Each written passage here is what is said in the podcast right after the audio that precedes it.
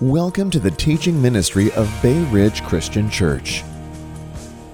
This teaching is from the series Jesus, the King Who Came to Die, a study of the Gospel of Mark. This dynamic, fast paced book gives the story of Jesus the Messiah, God's Son, the King, who came to suffer and die to save his people. We hope this helps you understand and apply God's Word in your life today. We're going to be looking at Mark chapter 5, verses 21 to 43. Uh, those who were here last week know that last week we looked at the story of the woman with the bleeding, which is in the middle of this. I'm just going to read the whole passage, and then we'll be talking about uh, faith in the Lord over death as we look at Jesus uh, and the story of him raising Jairus' daughter. So, hear now the word of God. When Jesus had again crossed over by boat to the other side of the lake, a large crowd gathered around him while he was by the lake. Then one of the synagogue rulers, named Jairus, came there.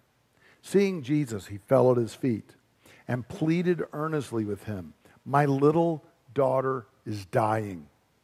Please come and put your hands on her so that she will be healed and live. So Jesus went with him. A large crowd followed and pressed around him. And a woman was there who had been subject to bleeding for 12 years. She had suffered a great deal under the care of many doctors and had spent all she had. Yet instead of getting better, she grew worse. When she heard about Jesus, she came up behind him in the crowd and touched his cloak because she thought, if I just touch his clothes, I will be healed. Immediately her bleeding stopped, and she felt in her body that she was freed from her suffering. At once, Jesus realized that power had gone out from him.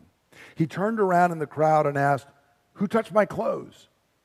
You see the people crowding against you, his disciples answered, and yet you can ask, Who touched me? But Jesus kept looking around to see who had done it. Then the woman, knowing what had happened to her, came and fell at his feet, trembling with fear, told him the whole truth.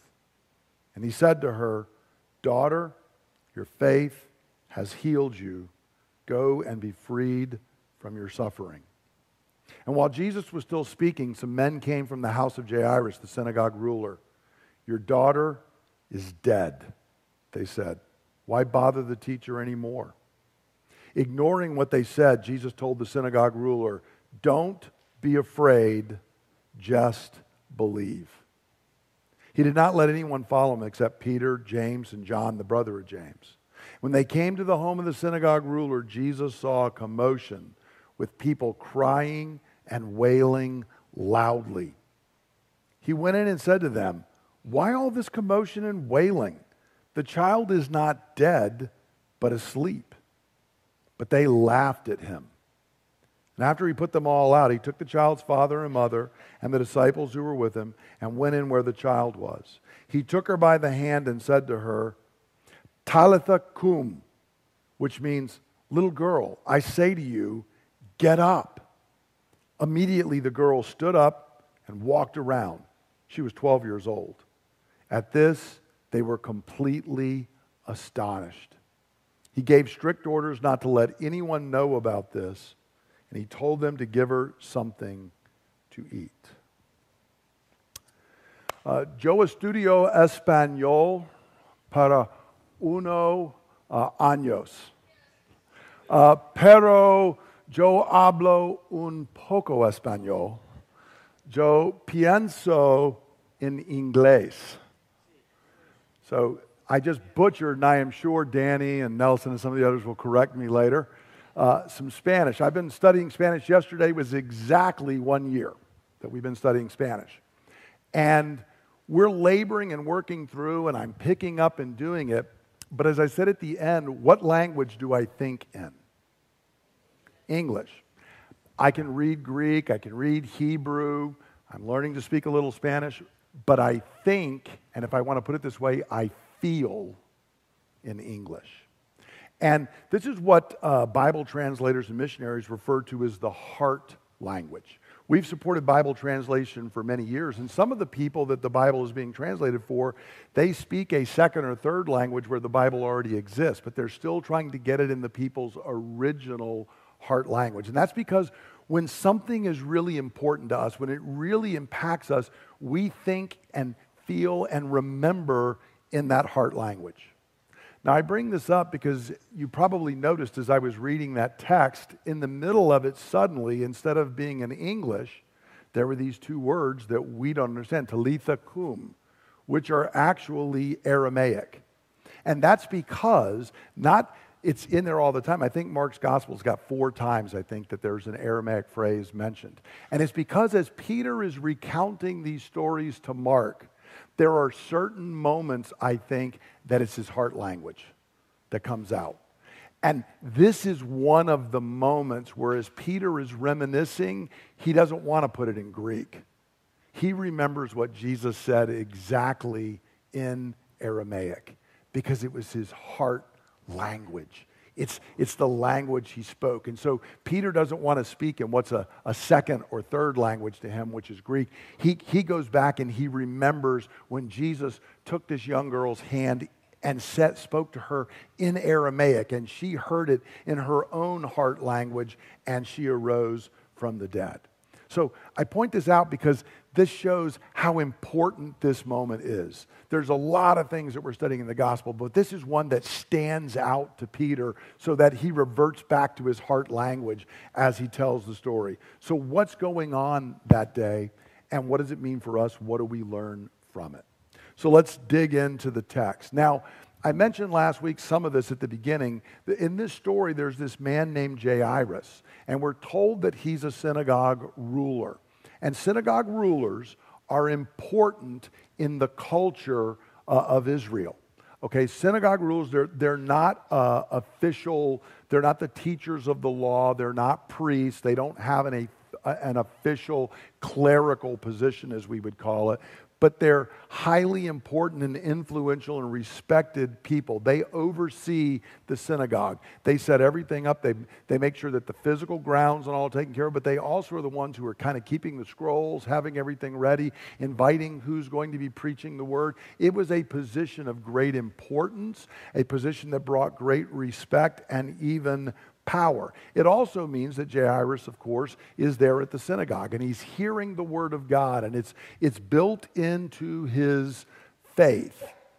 But Jairus has now come to this moment where he's facing a crisis.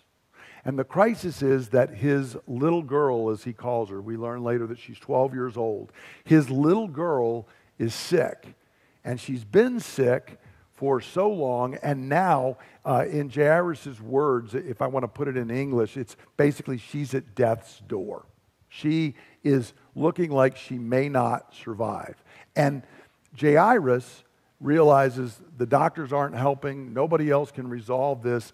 And he thinks, but I've heard about Jesus. And he's probably even seen Jesus teach in the synagogue before. And so he has faith that Jesus can heal her. So notice he goes to Jesus and he falls down on his face. He doesn't come in, you know, hey, I'm an important person. You owe me something. No, he comes and he falls on his face before Jesus and says, I'm in desperate need but I know you can resolve the situation. And notice the great faith.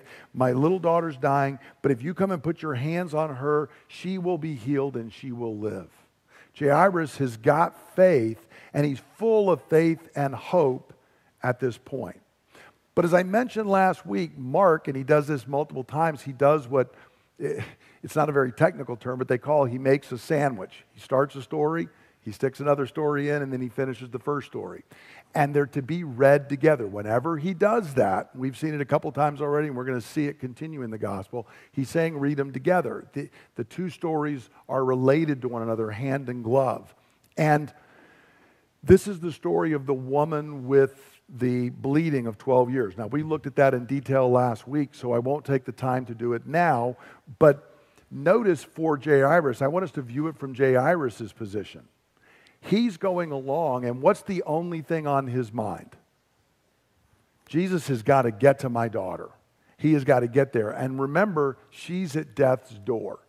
Time is of the essence. So the crowd is in the way. I can picture, you know, if you're Jairus and, and, and really put yourself in his place. Have you ever been in a place where you had faith, but then things seem to be interrupting?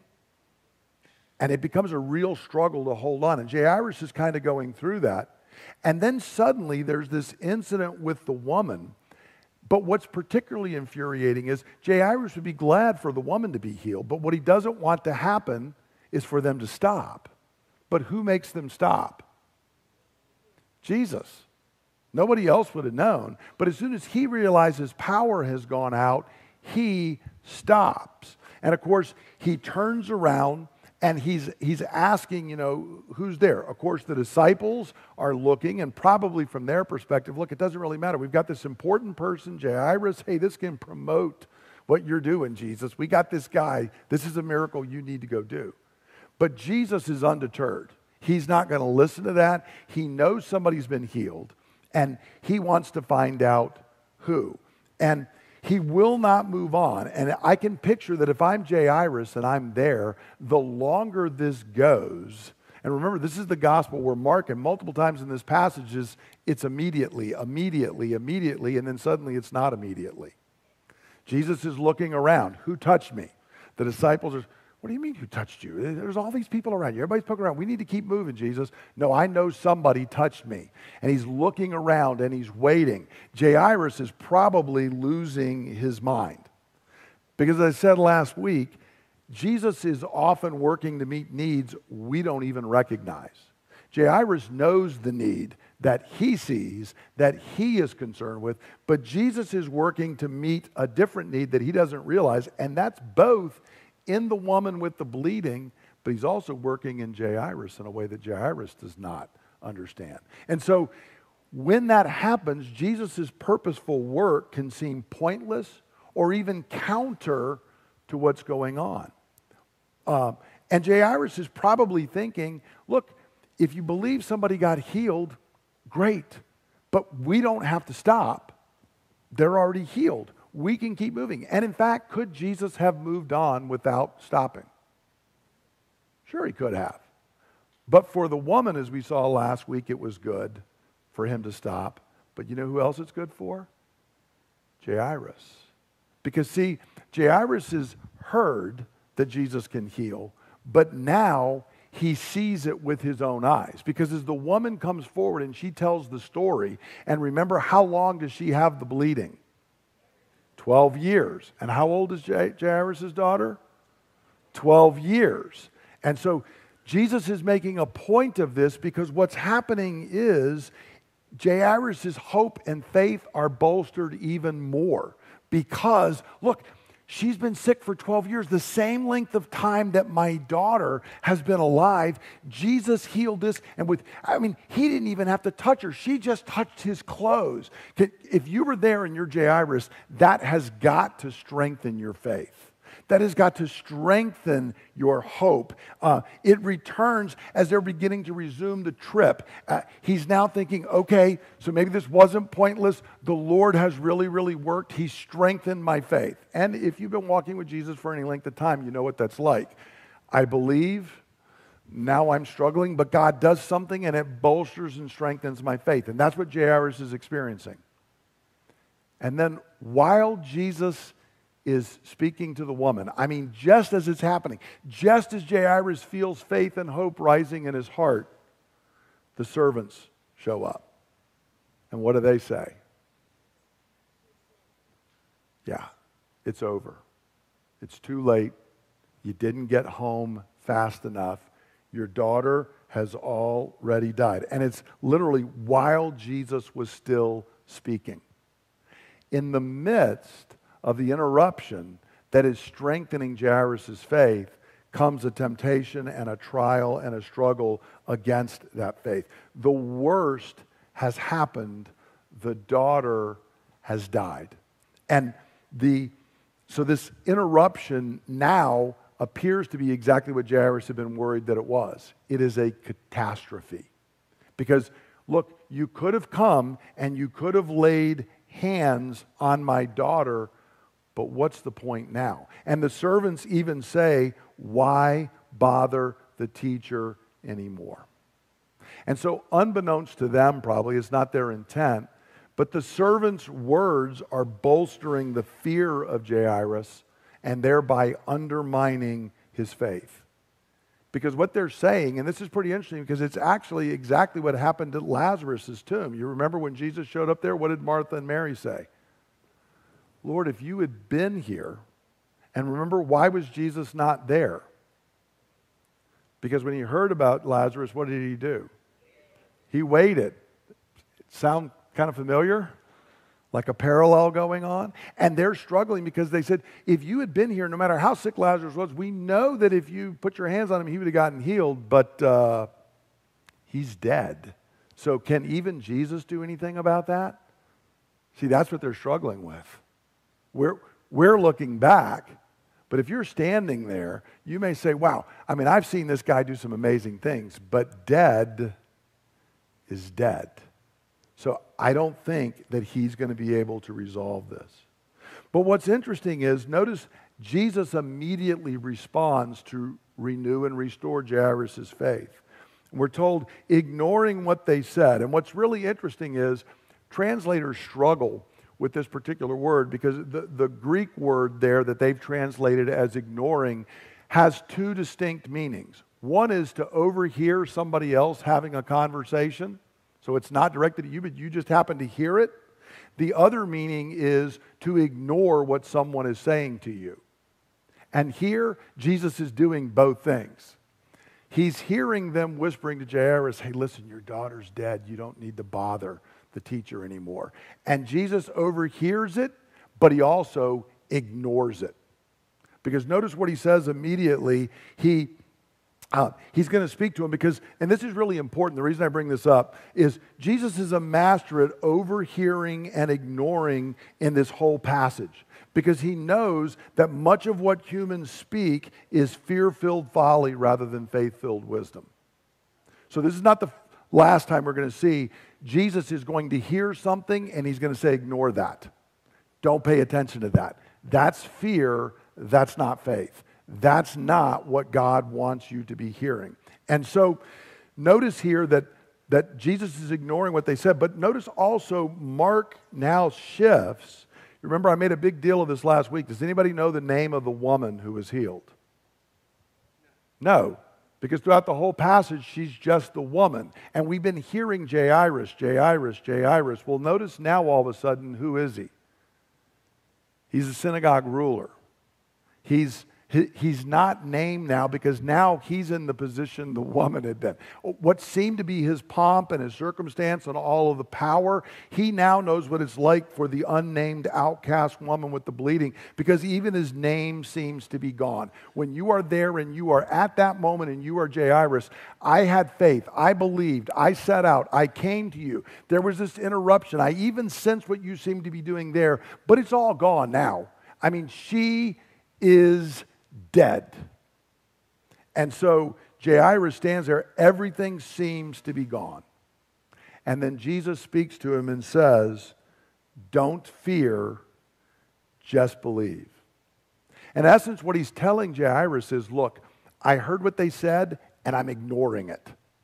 And I'm telling you, you hear that voice of fear right now, ignore it. Do not give in to your fear. I want you to hear and trust God. And the fact is, Jairus has good reason to believe because he's just heard. Look, Jairus could say, Yeah, I understand, but I mean, look, no doctor could come and heal my daughter and raise her from the dead. Of course, Jesus could say, Can you bring the woman back here? How many doctors did you see? How many of them helped you? I just did something that nobody else could do. So I'm telling you, trust me, that I can still do something that you don't even think that I can do. And so, again, that pointless, seemingly pointless and catastrophic delay is now a means that Jesus is saying, hold on to what you just watched. There's a reason behind going there. And so, uh, Jesus is doing this, and very often, I again want to remind us because if you walk with Christ for any period of time, you're going to notice this principle, okay? You're Abraham, you receive the promise, you believe, you're justified, and then how long is it before Isaac comes along? A long time. And so you, you come up with an idea, and I'll make an Ishmael, rather than Isaac, right? And you go through all this wandering, and then Isaac is finally born, and then you hear a voice one morning telling you what?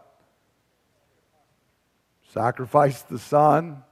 Okay? Look, this, these are principles we see repeated over and over and over in the Word of God. That there are those who want to say if you just have faith, it's just every day is better than the day before. They've not read the Bible. They're also not being honest with the way life works.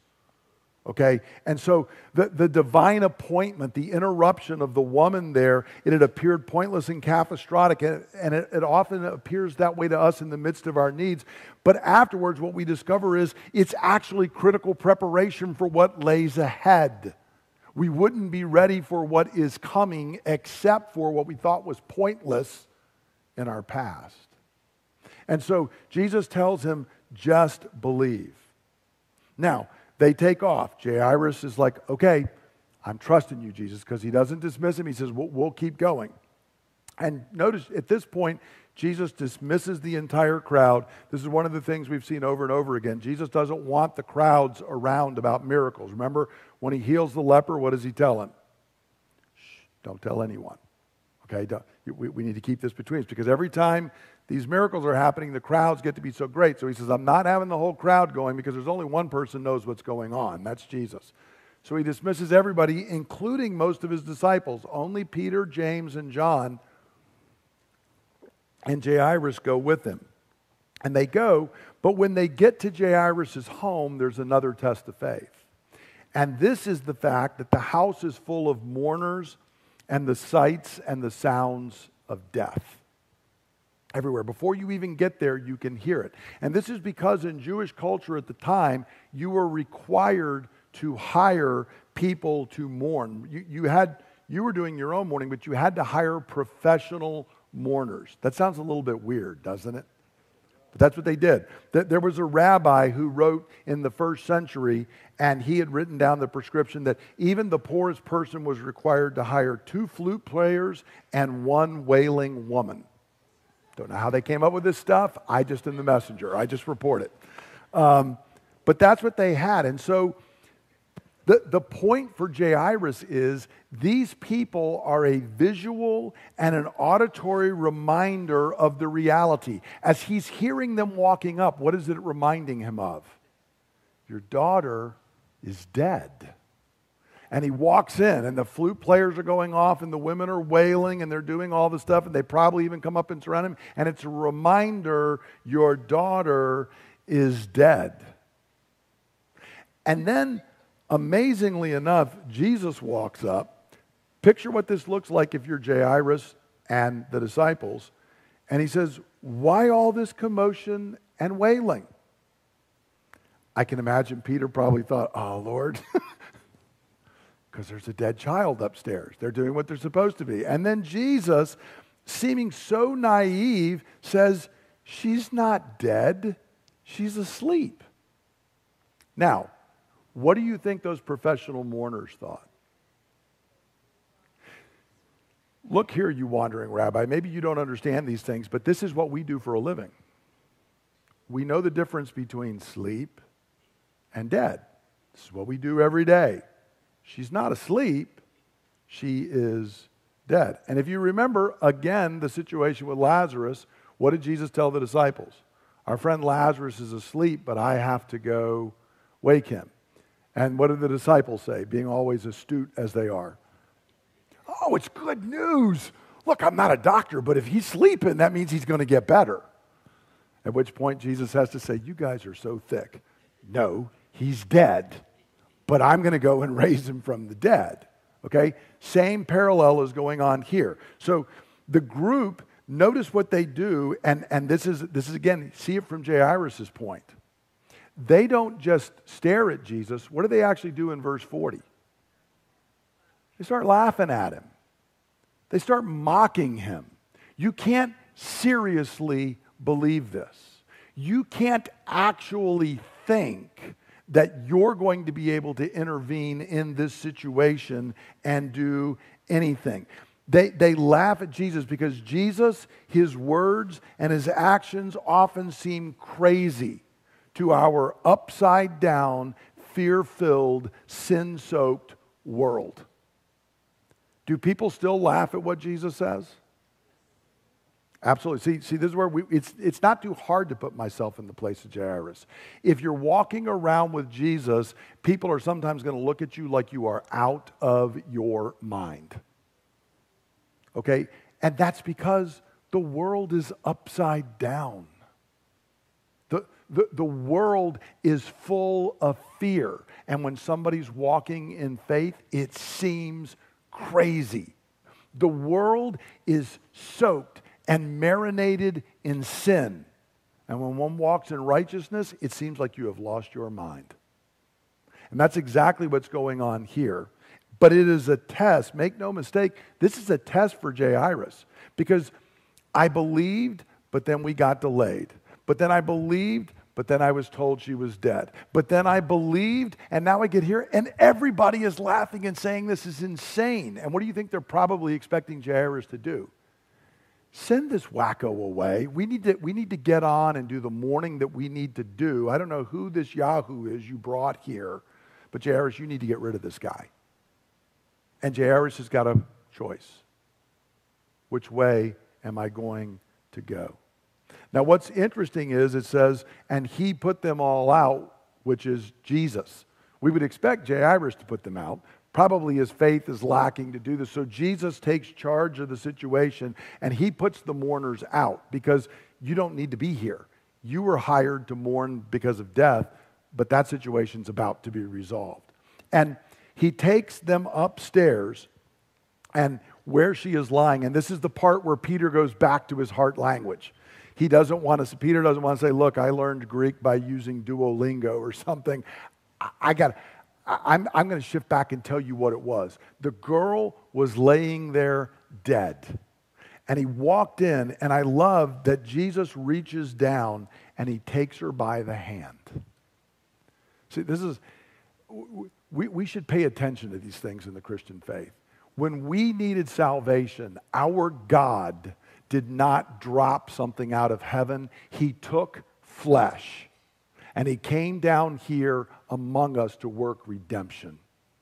And he could have spoken from a distance, but he goes and he takes the little girl by the hand. And he speaks to her in her own heart language. And he says, Talitha cum, which means I, little girl, I say to you, get up. And you got to picture if you're Peter, I bet Peter closed his eyes and he can just picture that moment. I mean, he took that girl by the hand and he spoke just two little words in Aramaic and her eyes popped open.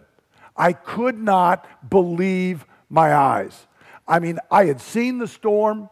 I had seen him drive out the legion of demons. I had just watched him this, heal this woman. She said she was healed. I had no idea what he was about to do. And with two little words, he speaks to her and she comes back from the dead. And notice what Mark says here. Again, immediately the girl stood up. And, and he, he's back to that word that he likes so much. Immediately she stood up and she walked around. And actually, there's probably, Mark doesn't record it in Aramaic, but where it says um, that they were completely astonished, he puts it the way Aramaic and Hebrew work, not the way Greek works. In Greek, you could say completely astonished. In Aramaic, you would say uh, she was astonished with great astonishment. And that's actually how it's written in Greek. But again, I think it's Peter remembering and just saying, You can't imagine what it did to us who were standing there at that moment. We did not see this coming. I mean, this was out of nowhere. And interestingly, we won't take much time, but I also love, notice again, Jesus says you can't tell anybody. I wish a lot of like televangelists today, with, these are some Bible verses that they should put in their Jesus Promise book. If, if you claim you did a miracle, tell nobody. Okay, that's what he does. But then I love, hey, y'all need to make sure she got something to eat. This has been quite a day. It's not every day that you die and a guy raises you from the dead. She's probably hungry. Okay? Now, what does this mean to us? How do we apply this? There, there's a lot of things we could look at, but from Jairus' viewpoint today, I want us to talk about how faith is sustained. And there are several points we see in this passage. Number one, faith humbly looks to Jesus. See, remember in the story, Jairus is a powerful man. The woman with the bleeding is not. Her name is not known. She has no connection. She's poor. Everything about her is that she's an outcast. He is a man with power and connections. But from the very first part of the story, we see that he has been humbled by his circumstances. He cannot save his daughter, and he comes and he falls on his face in front of Jesus. See, we might have expected him and his pride to sneak up behind Jesus and try and get something, but he doesn't do that he comes and publicly falls on his face in front of Jesus and says, I'm not interested in what this looks like. I am on my face before you because I have a need. I cannot solve my need. Only you can solve my need. And I don't care if I look like the, the most crazy beggar in the world, the poorest man in the world, the man with no connections. I don't care if everybody's going to laugh at me next week in synagogue. I'm on my face in front of you. I need help. That's the beginning of what faith looks like. And it's important for us to remember this because humility causes faith to thrive while pride causes it to wither. Pride takes root in your heart or mine, faith starts to die. Because, see, if I'm proud and I'm the center of the universe, then do I really need faith in God? No.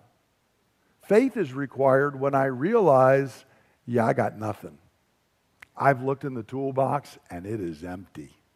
There's nothing here. That's when faith can thrive and live. But, friends, this is tough for us because from the very garden, okay, Adam and Eve needed to have faith in a word from God. You can eat from any tree in the garden, don't eat from that one. And then what they hear is if you eat from this one, you'll be like God. You're already like God.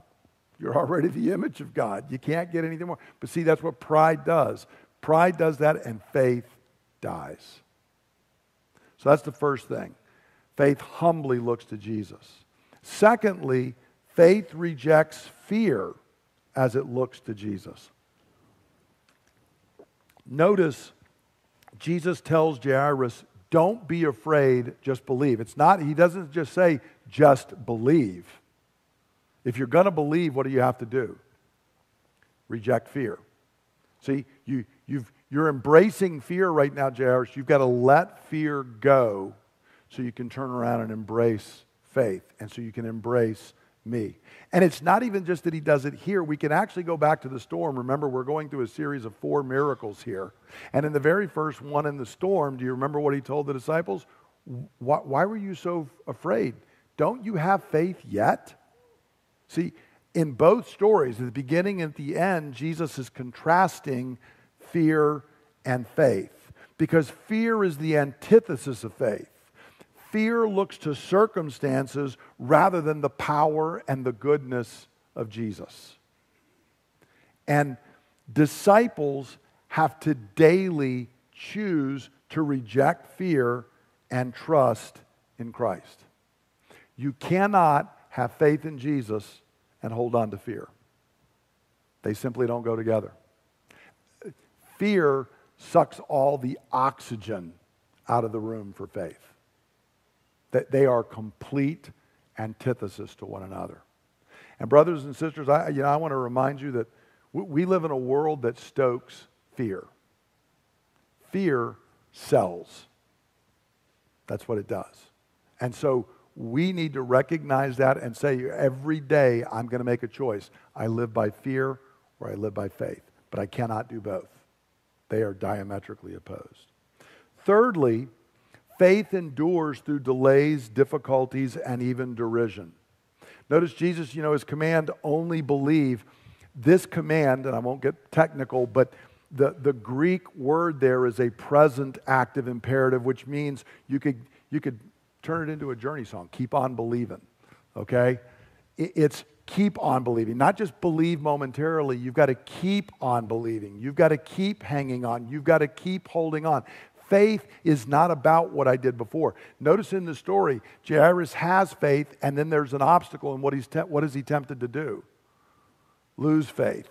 And Jesus is telling him, no, no, no. When the obstacles come, you've got to keep on believing. You've got to keep on holding on. So he had faith that Jesus could heal, but suddenly there's delays and there's difficulties and there's even derision.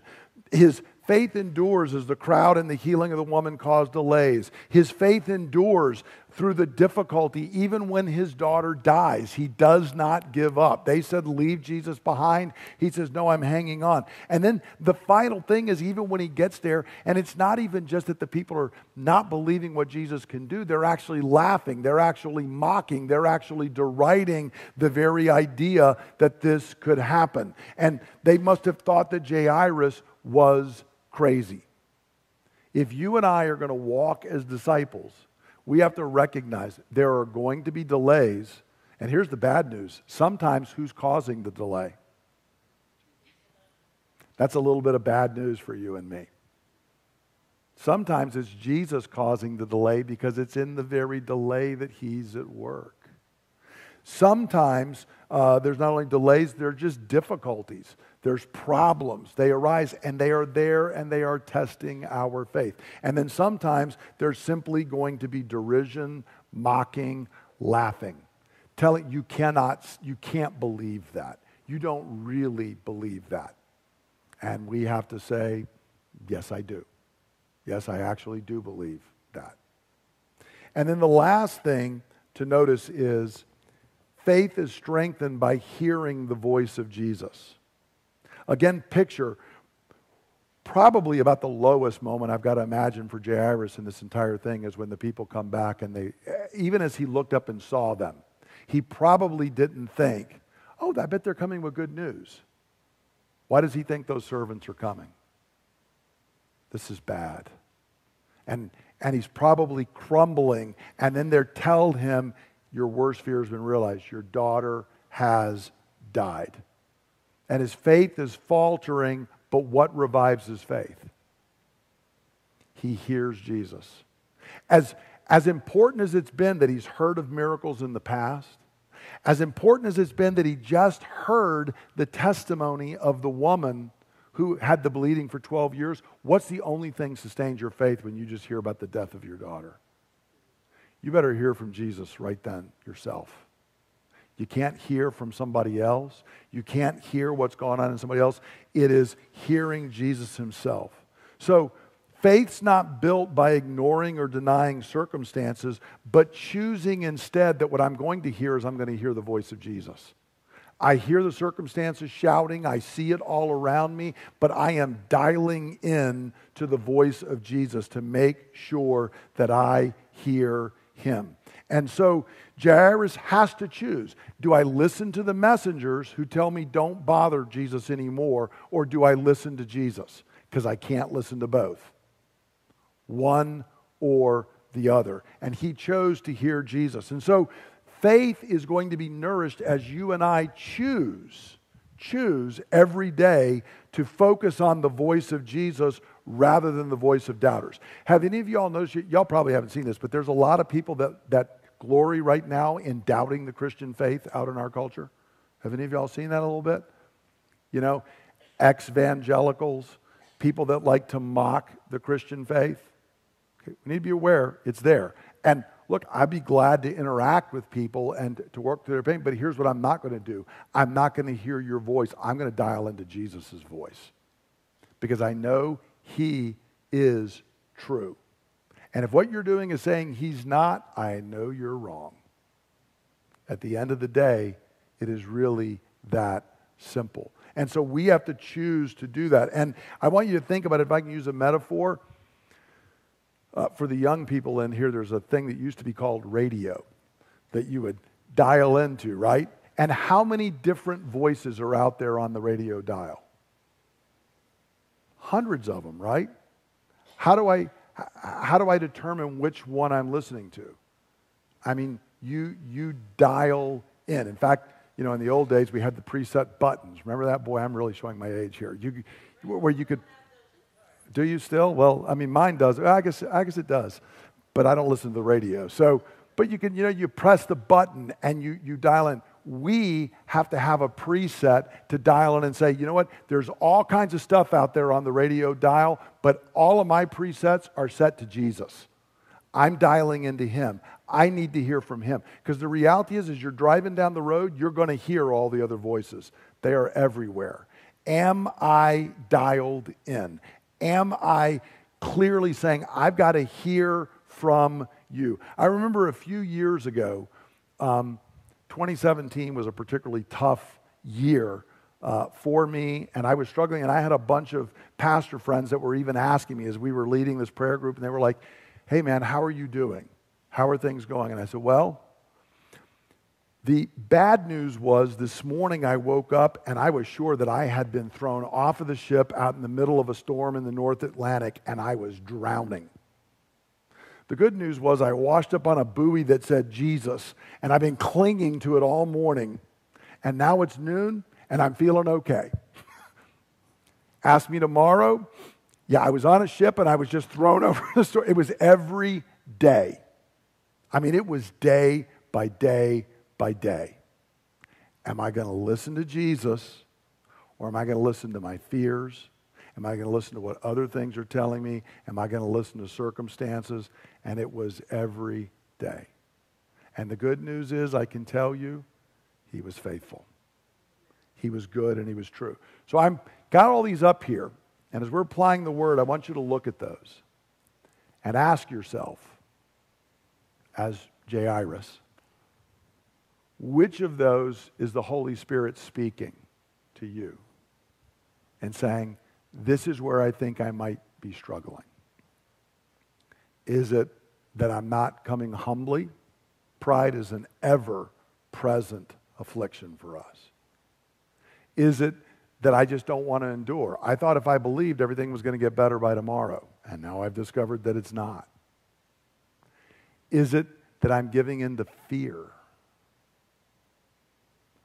Or is it that I'm just not dialing in and hearing Jesus every day? I'm hearing all the things that are going to stoke pride, that are going to wear me down, that are going to encourage fear, but I'm not dialing in and listening to Him. Which of those things would it be? What we're going to be doing in just a moment is we're going to come down to uh, the table. But I want to remind us as we do this why this is so important, why it's critical that we dial in, why it's critical that we sustain faith. See, Jesus is the Lord over death, but because he's the Lord over death, he's also the Lord over life. He is the Lord who rules all of our days, the beginning and the end of our days. And as I said a few minutes ago, see, this world is full of voices that stoke fear and doubt, that, that, that build the wrong things in us. But it's absolutely imperative that we remember who Jesus is. Um, a, a, preacher that has had a, a, big influence on me and my thought, and that uh, I would commend to listening to anything you hear by him was a man named Tim Keller, who just died recently. And Keller was famous for saying, if the resurrection is true, then everything's going to be all right. See, that's it, friends. If Jesus can take a little girl by the hand and say, Talitha cum, and she can stand up and walk around, everything's going to be all right. It doesn't matter what else happens. It doesn't matter how long the delays are, whatever struggles there are. It doesn't matter, you know, anything that's going to go on in this world. If the resurrection is true, and it is, then everything is going to be okay. That is what our faith clings and holds on to. I was encouraged to read, even as Keller he had had stage four pancreatic cancer, even as he was coming close to death, he just kept saying that. Look, life's just, my prospects are all just getting better. I'm going to be with Christ, There is nothing anyone can do to me. But see, when I when I, you know, walk in fear, when I walk in somebody's, you know, they deride me in the faith, and so I respond back the same way. You know what that tells me? That tells me I, I'm not thinking in resurrection terms. Because if the resurrection's true, it's all going to come out okay. It really, really is. We serve the Lord of life and death. Because Jesus is the Lord over death, He's the Lord over life, and we, therefore, can live with faith, hope, joy, and freedom because everything is going to be all right. I don't know what this year is going to hold or next year is going to hold. I have no idea. But I do know this I know that Jesus Christ is Lord over life and Jesus Christ is Lord over death. It's all going to be all right. So I want to encourage us don't listen to the skeptics, the mockers, the fear mongers. Listen to Jesus, and then let's live with full hearted faith and joy. Because we can, if he can do this, he can do anything. Now, as we come to the table, we're going to be remembering the life, the death, the resurrection, and the return of Christ.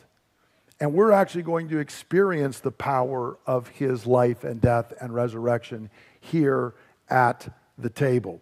And in fact, today is Pentecost Sunday. And so we're trusting and we believe that the same Holy Spirit who was poured out on the day of Pentecost all those years ago is poured out and given to us. And we're going to be crying out for Him to be poured out upon us fresh and new for us to experience all of this today. Because resurrection is not something that just happened once long ago, it is the power by which we live our lives every single day. So, what we're going to do as we get ready to start, there's an ancient Christian confession. It's very, very simple. And I'm going to say it once or twice, and then we're all going to repeat it together. And this confession is one of the simplest ones we have. It is Christ has died, Christ is risen, Christ will come again. He died in the past, He is risen right now, and He is going to come again. Okay? So Christ has died. Christ is risen. Christ will come again. I want us to repeat that a couple of times because, brothers and sisters, that is the faith we profess. We don't just profess faith about a man that was a good teacher and he died a couple thousand years ago and wasn't that tragic. No, Christ has died, but Christ is risen. And the Apostle Paul tells us if Christ is not risen, we're to be pitied more than all people. But if he is risen, and he is risen, then we have faith, hope, life, and joy all's going to be okay. Okay, so let's say this a couple of times together. Christ has died, Christ is risen, Christ will come again. Christ has died, Christ is risen, Christ will come again. Christ has died, Christ is risen, Christ will come again. Brothers and sisters, that's the faith. The Apostle Paul tells us if you believe in your heart that Jesus Christ is risen from the dead and you confess with your mouth that Jesus is Lord, you will be saved. If you believe Christ has died for your sins once and for all, reconciling all the mess you and I have made of life. See, he didn't raise that little girl because she was perfect or she was innocent. He didn't go help Jairus because of all the good things Jairus had done, because he had already healed the woman who had done nothing, was an outcast from everyone. Our faith is that Christ has died for us, but that he is risen for us. And he's going to come back for us. If you believe that, you are welcome to come to this table. If you don't, then please, right after the meeting, grab me so we can talk. And I would like to talk with you about why you should believe and embrace that faith. For what I received from the Lord, I pass on to you that the Lord Jesus, on the night he was betrayed, he took bread, and when he'd given thanks, he broke it. He said, This is my body, which is broken for you. Do this in remembrance of me. And the same way, after supper, he took the cup and he said, This cup is the new covenant my blood which is poured out so that your sins may be forgiven. Drink from this, all of you, in remembrance of me. For as often as you eat this bread and you drink this cup, you proclaim the Lord's death until he comes. Father, it was your pleasure to make all things through your Son and to shape creation by your Spirit. And it was your pleasure to redeem us through the life, death, and resurrection of your Son, and to regenerate, sanctify, and keep us by your Spirit. So, as those created in your image and redeemed by your great work to be conformed to the image of your Son, we come now to your table of life to be renewed and strengthened. And Lord, we receive the bread of life in faith, joyfully giving thanks for our Lord Jesus Christ. Brothers and sisters, take and eat. Lord, you created all things by your powerful word, but redemption required that you shed your blood in our place. So we give you thanks that you did not shrink back from this terrible cost but willingly died in our place so that we might be forgiven forever. Lord, we receive the cup of life in faith, joyfully giving thanks to you, our Lord Jesus Christ. Brothers and sisters, take and drink. And let's stand together. And as I mentioned, it is Pentecost Sunday. And so we're going to cry out and ask the Holy Spirit to come upon us in power because a philosophy doesn't raise a little girl from the dead. A philosophy won't empower you and I to live for God, nor will it raise us from the dead on the final day. But God's powerful Holy Spirit can do all of those things. And so we will cry out to Him together. Holy Spirit, you hovered upon the unformed, unproductive creation, brooding over it and nurturing it so that it might be formed and filled to the glory of God. So too, you hovered over us when we were dead in our trespasses and sin. And you powerfully regenerated us, raising us to life in Jesus Christ our Lord. Spirit of God, on the day of Pentecost, you were poured out in power upon the church, forming and filling her with life and power so that she might bear fruit for our God. And so, Lord, on this Pentecost morning, we cry out to you come down upon us in power again. Lord, form us. uh, into the beautiful image of our Lord Jesus Christ. Spirit of God, fill us anew with your power so that we might bear fruit that is pleasing to our Father. Spirit of the Lord, inspire and sustain our faith. Fill us with hope, joy, and peace so that we might live without fear in this fearful, hopeless age. And Spirit of God, as you came upon the early church and sent them forth in mission, we ask now that you would send us forth in mission and you would use our simple words and acts to draw others to our glorious Lord Jesus Christ, who is the Lord over life and over death. We ask this in his name. And God's people say, Amen. Amen. Now, may the God of our Lord Jesus Christ, the glorious Father, give you the spirit of wisdom and revelation so that you may know him better.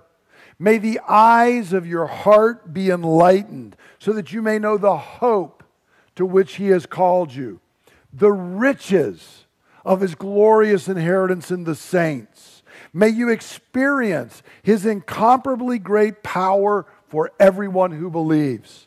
The same power which he exerted in Christ when he raised him from the dead, and when he seated him at his right hand in the heavenly realms, far above all rule and all authority and all power and dominion and every title that can be given, not only in the present age, but even in the one to come. Brothers and sisters, this is the Spirit given to you in Jesus Christ. You are blessed. Go forth and be a blessing. In Jesus' name, amen. Thank you for listening to the teaching ministry of Bay Ridge Christian Church.